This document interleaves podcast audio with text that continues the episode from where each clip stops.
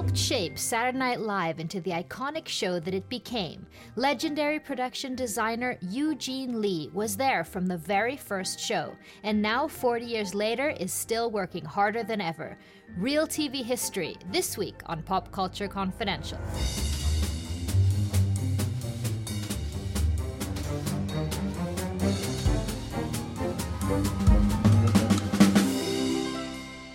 Hi, I'm Christina. Welcome to the show.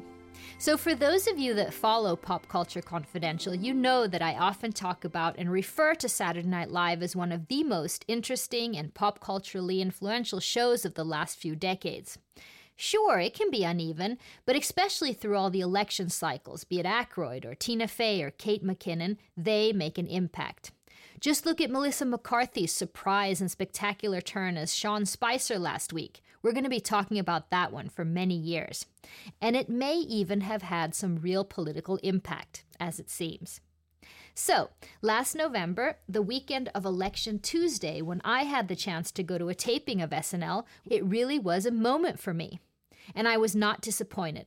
Besides the players, the comedy, and just being there, getting to see SNL creator Lorne Michaels working and standing stage floor left was pretty much the closest to my TV nerd heaven moment that I could get. And what impressed me to no end, and that I could not stop talking about after, was the set design and the crew on the floor. Now, legendary Studio 8H in Rockefeller Plaza, where SNL has had its home since the 1970s, is so much smaller than I even could have imagined. But in this small space, the actors, the crew, the writers, staff, musical guests, and musicians bring the live show to life every Saturday at 11:30. And the intricate planning that must go into the set changes is quite mind-boggling. The crew literally has minutes to move elaborate sets between sketches. In a split second after a monologue or sketch, they have two minutes to break down the set, the Oval Office, a living room, or even a boat, and get it ready for the next one. It was truly magical, like seeing a musical number on the floor. Now, I had heard of Eugene Lee. He's a legendary set designer that SNL creator Lorne Michaels brought in after seeing one of his Broadway show sets.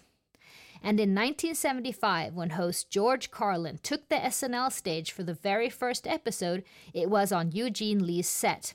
And it's pretty much what we can see today.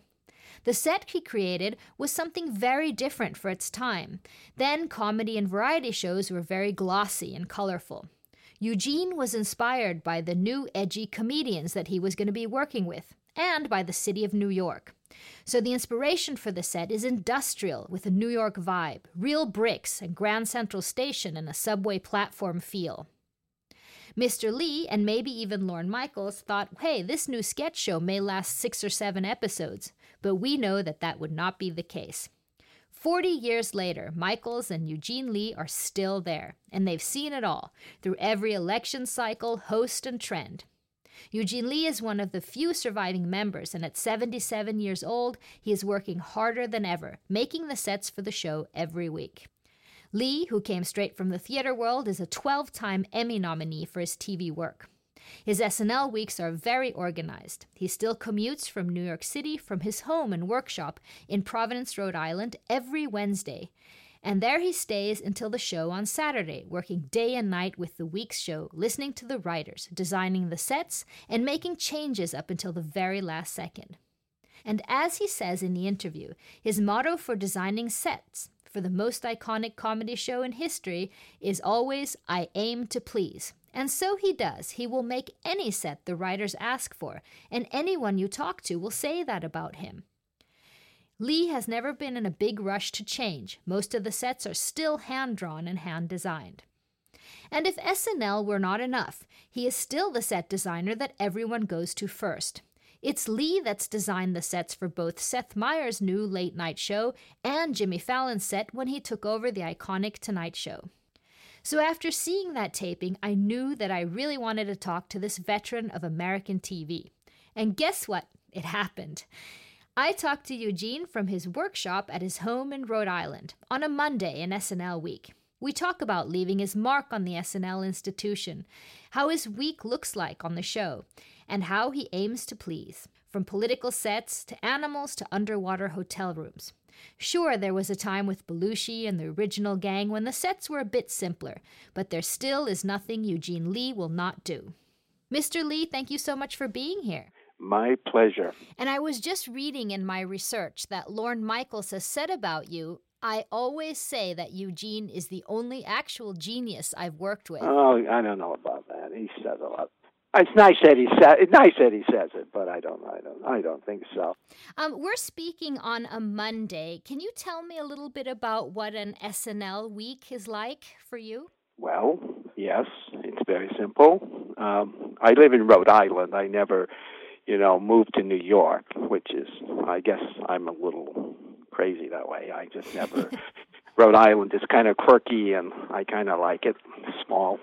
Uh, anyway, I um I work in a carriage house behind my house, so uh, where we're talking. And uh, Wednesday, I go into New York. I take I take uh, the Acela, uh, fairly high speed train. Could be better, but kind of okay. Uh, uh, I take that in because we have a read through on Wednesday scheduled for three o'clock, and so I always try to be at NBC by three o'clock. Uh, usually, it doesn't happen at, at that. It's very rare that the reading starts on time, but uh, but but technically, I'm there, and it's, and, and uh, usually we start reading the scripts. Oh, I don't know, five o'clock, four thirty, something like that. Who knows? And then you get all the uh, most of the sketches. Is that when you actually start drawing and working on the? Well, no, not right away. They, they, they uh, we get how we do it. There's quite a few sketches, so um, we read half half of the bundle of, and this is everyone sitting around the cast and and the writers and technical people. You know, I sit in the same chair for the I think for a long time, and we read half the script, and then we stop and and uh, for maybe like half an hour, we order food to come in so that we uh, okay, um, and and we wait, and then we read the other half of the scripts, and then uh, we have to wait until the producers decide what they would like to produce. We wait on that, and uh, when they decide, uh, we we get together with the director, okay, and we lay out in this with him uh, he he has ideas. We have a design has ideas. We decide where things go in the studio. Okay, whether you know, and what what try we make sense. And sometimes that's easy. Sometimes it's hard. And how many sketches are there roughly at that point in the week? Oh, um, oh, could be easily fifty. It's a lot of scripts. Well, you, you know, it's kind of sad when you think the trees that have to be cut down for the scripts. You know, you know, and and when they read the scripts, they'll, they they they they tend to be kind of messy. Scripts are laying all over the floor. You know, okay. Um, people read them and just toss them. You know. Mm-hmm. Anyway, they, so then they uh, we we lay out where we think she uh, everything should go, and then we get together. Um, and talk to everyone because the way it works and the way it always has worked is that writers produce their own pieces. Mm. Okay, it's a good show for writers because they they they learn a lot about the process. If they want, uh, they have to talk to the scenic department if they want scenery, and they have to talk to the uh, special effects people if there's special effects. If you want costumes, you have to go talk to Tom in the costume department. You know, right. so that's kind of interesting, and we try to get from them what they mean. Some writers, it's easier than others. You know, is it daytime? Is it nighttime? You want to? Uh, it's it's a a restaurant.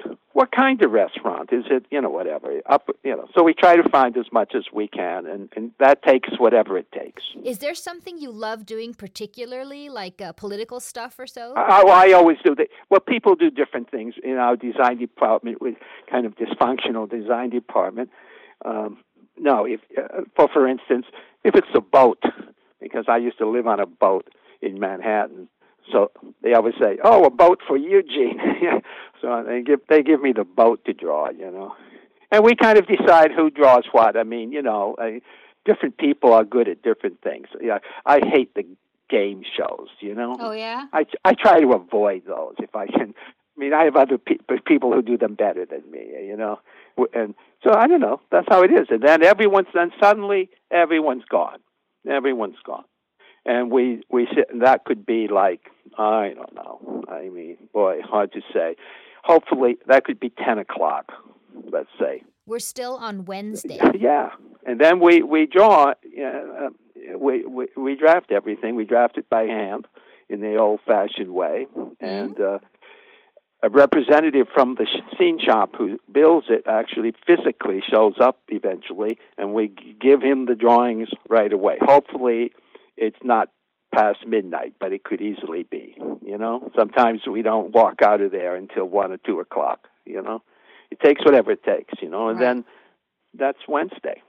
And when are you done for most of the sets on the show? Friday we come in. We now we have added to the mix of people coming in the paint department. Mhm. Okay, and so they, uh, you know, there's painters painting every place. And we on Friday we go on camera once again at at one o'clock. And now we we hopefully have at least the little sets to play, and they they may not be painted, but you know probably wouldn't be painted.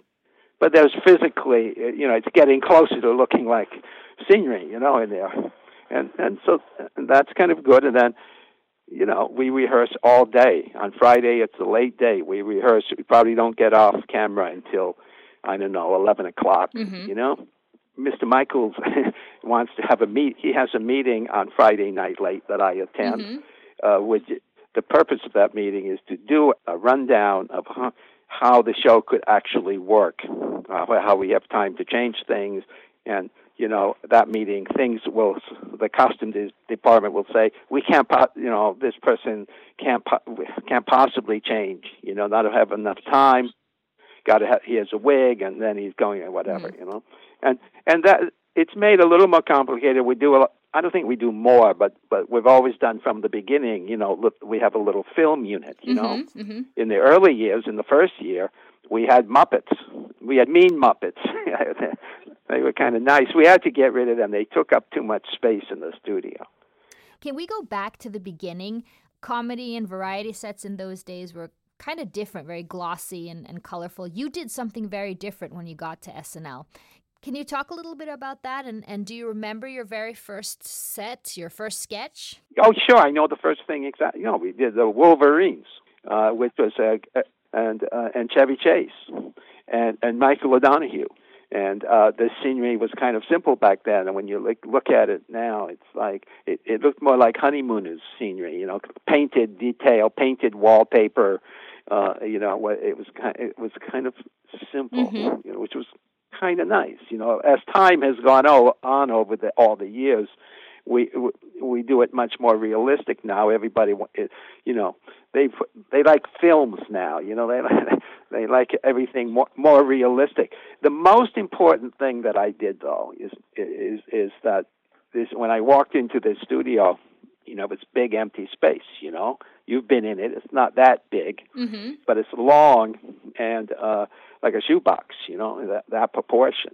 And I thought, well, um why don't I put uh, because I didn't know anything about television. I just thought like I mean uh, we hired eventually the director Dave Wilson got hired. He Mhm. he, he was uh after I was hired and he was a person who actually one of the few people who actually knew about tele uh, knew knew about it, you know, and knew what to do. And he he was very helpful. And then I, uh, on, on the other hand, he he told me how it should he how it should be laid out in the studio. That it would be, and I of course I didn't do that naturally. I did it my way. And I put up this temporary balcony on scaffolding Right. uh, on one side of the studio, and then because that just seemed sensible to me. I I, I always like laying out where people sit. That's what Candide was like. I mean, Candide, we ripped a lot of seats out and put a special seating arrangement in just for that. You know, that was kind of the most important thing because it, it forced the cameras and the equipment and the crane to move around the studio and go to the scenery, not the other way around. You know uh, which even if since you've seen the show, I think one of the most interesting things, even on a bad show, and there are those, Mhm. uh, not funny or whatever, people appreciate, particularly lately. Uh, I mean, the amount of stagehands it takes to move things around, and cameras move, and bo- you know, it's kind of interesting. It's like a choreography, you know.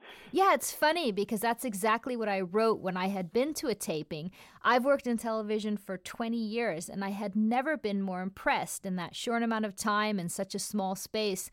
The amount of set changes and people that were doing this in just perfect symphony. We have a, we have a very good crew at the moment. I, I uh, you know, which they they always try to. Yeah, it, it's it's kind of interesting. Even I think that because we do more scenery now than we did in the beginning. Things were a little simpler in the beginning. Mm-hmm. If you know, if one looks at uh, the early shows, you know, they're just they're just a little simpler. You know, um, you know, talk shows have a potted plant and a wall, and you know, or there's like uh, a little counter for Bassomatic, you know, or you know, I kind of uh, the, the early shows were kind of great. Had a, such a great cast. What about that old expression about a performer who can tear up the scenery? Do you have experience with that? Well, we always think that they, we used to do things things that uh, uh, we don't do anymore, which are kind of sweet.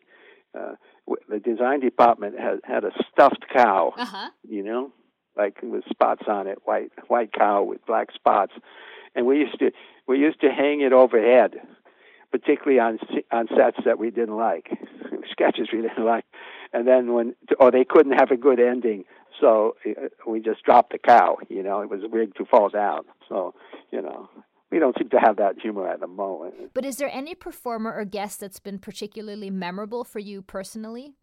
Uh, well, Paul Simon was the, uh, the on the second show was the music. Became very friendly with Paul over the years. As I say, we try as much as possible. I do to make whoever the the guest host is or whoever the music is to, to give them what they want and make them feel at home. Mm-hmm, mm-hmm. That generates into the thinking that you don't rush up and ask a, a, a new person for an autograph.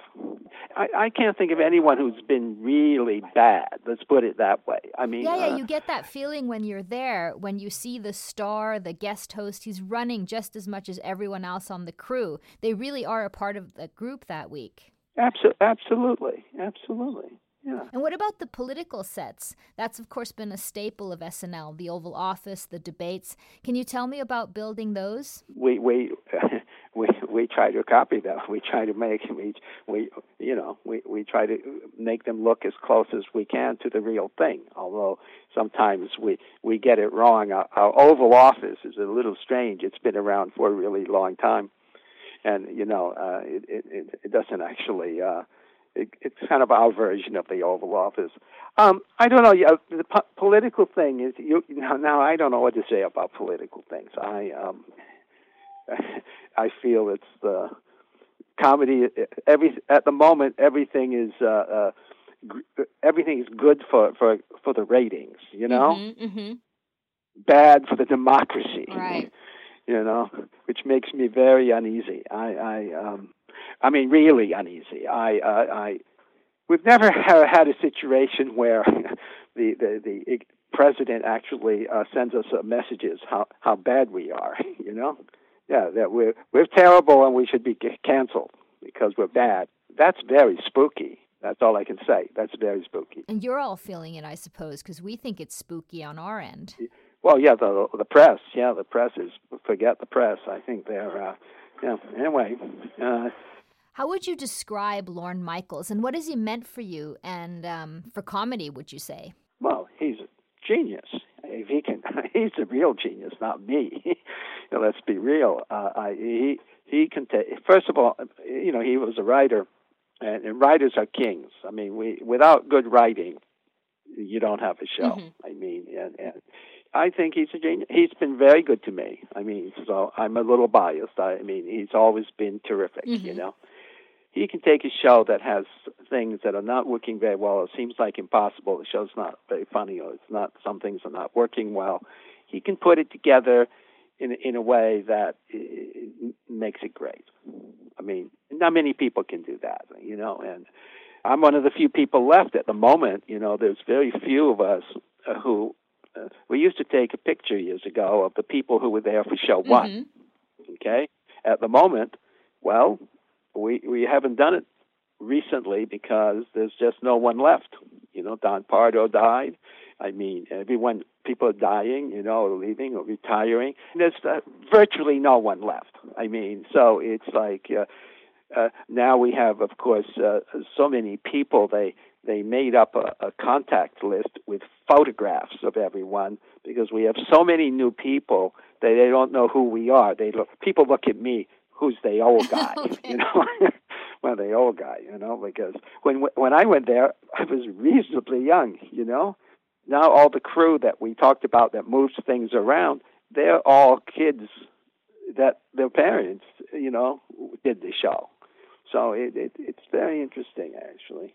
What has been the biggest change for your department for, at SNL from when you started and now? Well, the the big change is merely they everybody wants um, they want it more realistic. They want it more like a movie in the early days, like we'd have like a living room set with a couple of options, a living room with a stairway, a living room with the door upstairs, something.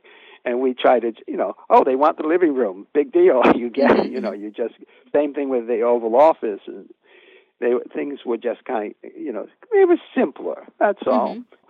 And then, of course, we have some new, some of the new people coming along they I I've been particularly interested in because they you know it's nice to get new people you know because they they just do things differently they're they're, they're how they feel about comedy is different and, and the scenery mm-hmm. you know so that's been kind of interesting.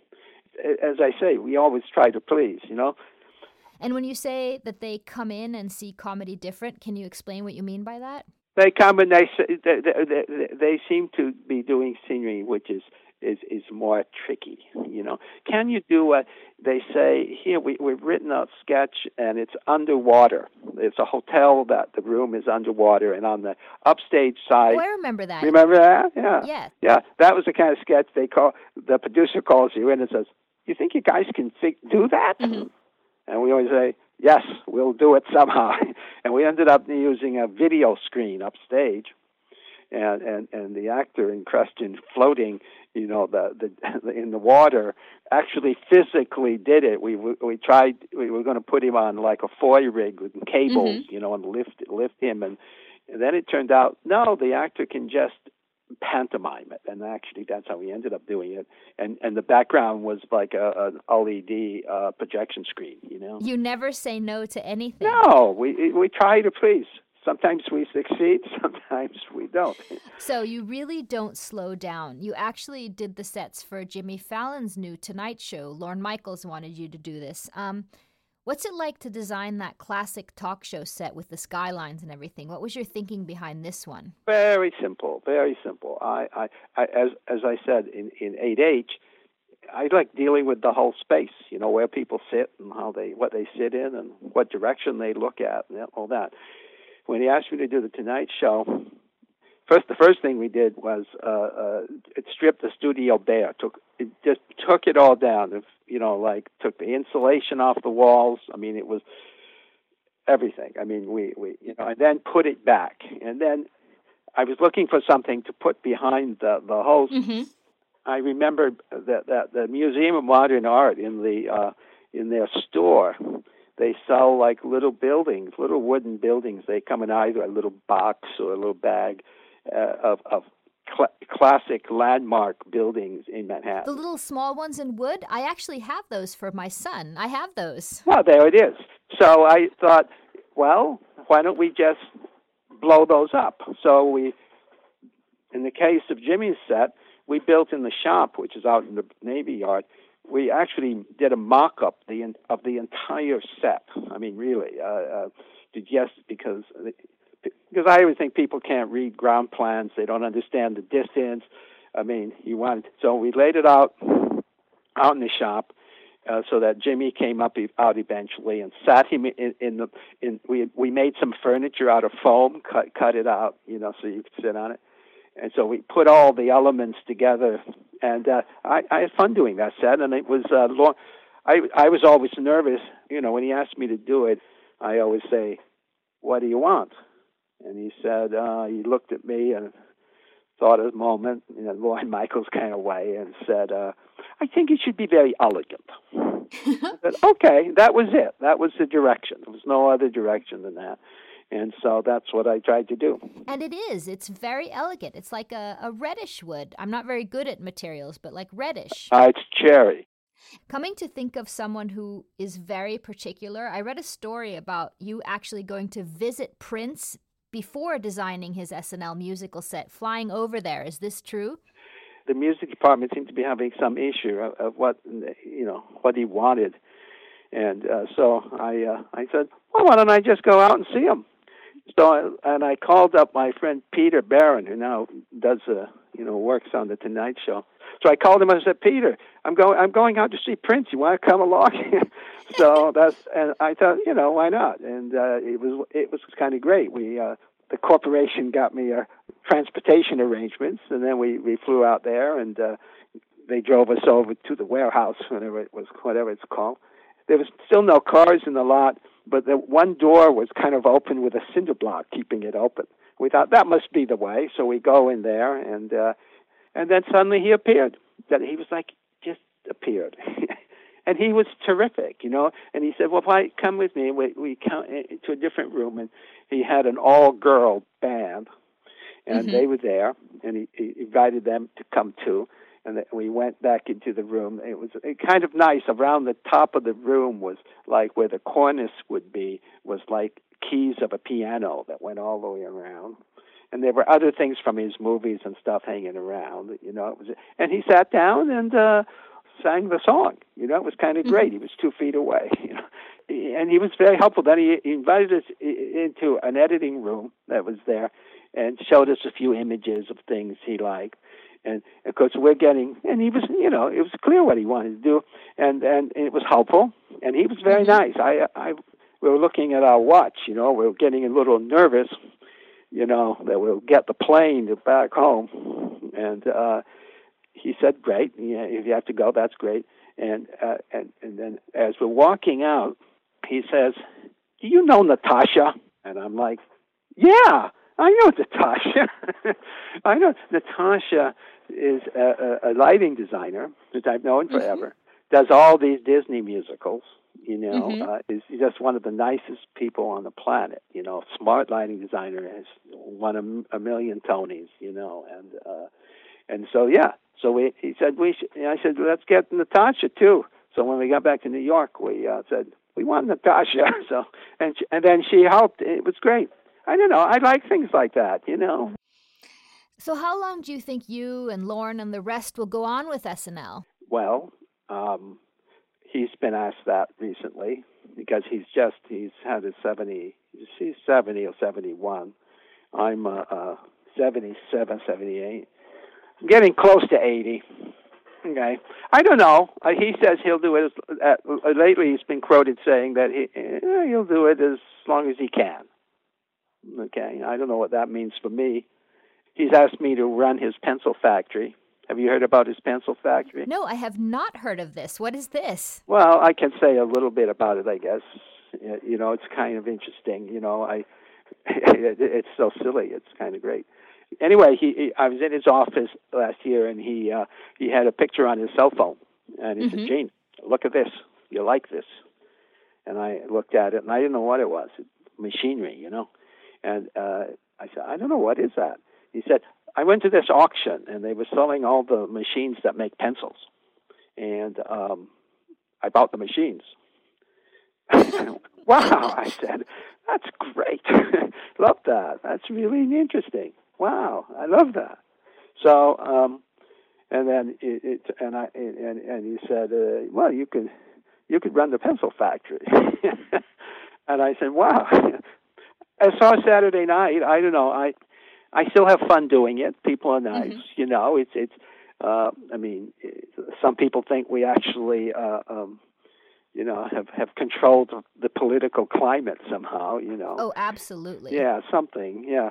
I think I'm kind of like him. I, I, I think I'll do it as long as I can do it, you know, because what else would I do? So, and then on Saturday nights, after those long days of work we were talking about at the beginning Wednesday, Thursday, Friday on Saturday, you head back to Providence? I, uh, I have a driver, Sam, who's driven me for a long time now. He comes from, uh, he comes and, and he's at NBC at 11 p.m.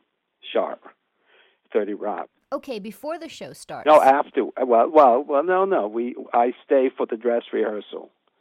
Okay, which uh, which by then I've seen everything, you know, and any major and and at the, because what happens after we do the dress rehearsal, okay, I stay around until they do the dress rehearsal. It we started at eight o'clock, and then this is when he really lays out the show. Things are cut, some things, and if things get cut, if we've built scenery that we aren't using or the piece that we built it for, we just take it out of the studio if we can because it kind of it's a small studio and gets in the way. So and um, so I've seen everything, and then you know I I haven't stayed for a show. For, I mean I used to sometimes stay for the the live show, but mm-hmm. now I, I I once everything here everything has been picked. He has a little meeting in his office, you know, to tell, you know, to, the last minute ideas, little changes, because they change it right up to this time it goes on air. I mean, it's like the card is the show is really done off cue cards, so they can change it. You know, I mean, they will they will also change the actual writing and things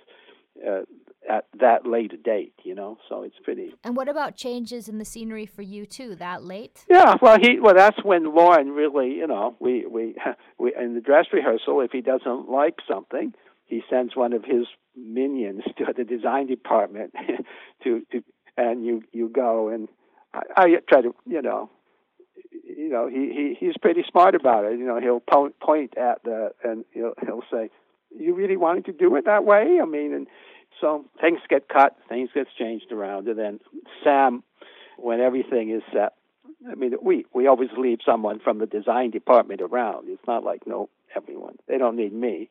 So, and plus, I uh, my design department, I, I've hired them all over the years, so I know what they're doing, and so it's all good. And that's it. And then you have a nice trip back. I, it's, I drive through Connecticut. It's not too much traffic that time of night, and I uh, at least you know it just means uh, a Sunday I uh, I get up. I'm a little tired, but uh, at least I still have Sunday and Monday. Mr. Lee, thank you so much. This was such a treat for me to talk to you, especially when I know how limited your time is these SNL weeks. Thank you so much. My pleasure. Thank you so much to Mr. Eugene Lee, who no doubt, as you listen to this, is working hard on next week's episode of SNL on Saturday night. And thank you for listening. Please take a moment to leave a comment, a rating, or a suggestion to us on iTunes, our site, popcultureconfidential.com, or on Twitter, at podpopculture. This show was edited by Tom Hansen, intro music by Carl Borg, and produced by Renee Witterstedt and myself. I'm Christina Yerling Biro. Thank you so much.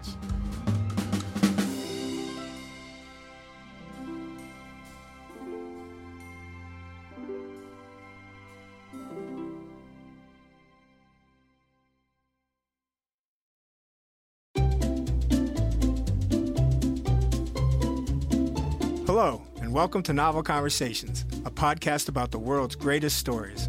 I'm your host, Frank Lavallo, and for each episode of Novel Conversations, I talk to two readers about one book. And together, we summarize the story for you. We introduce you to the characters, we tell you what happens to them, and we read from the book along the way. So if you love hearing a good story, you're in the right place. Our ninth season is coming this fall. Tune in to hear from some of the all time great authors Charles Dickens, Jules Verne, F. Scott Fitzgerald, and more. Subscribe to Novel Conversations wherever you listen to podcasts.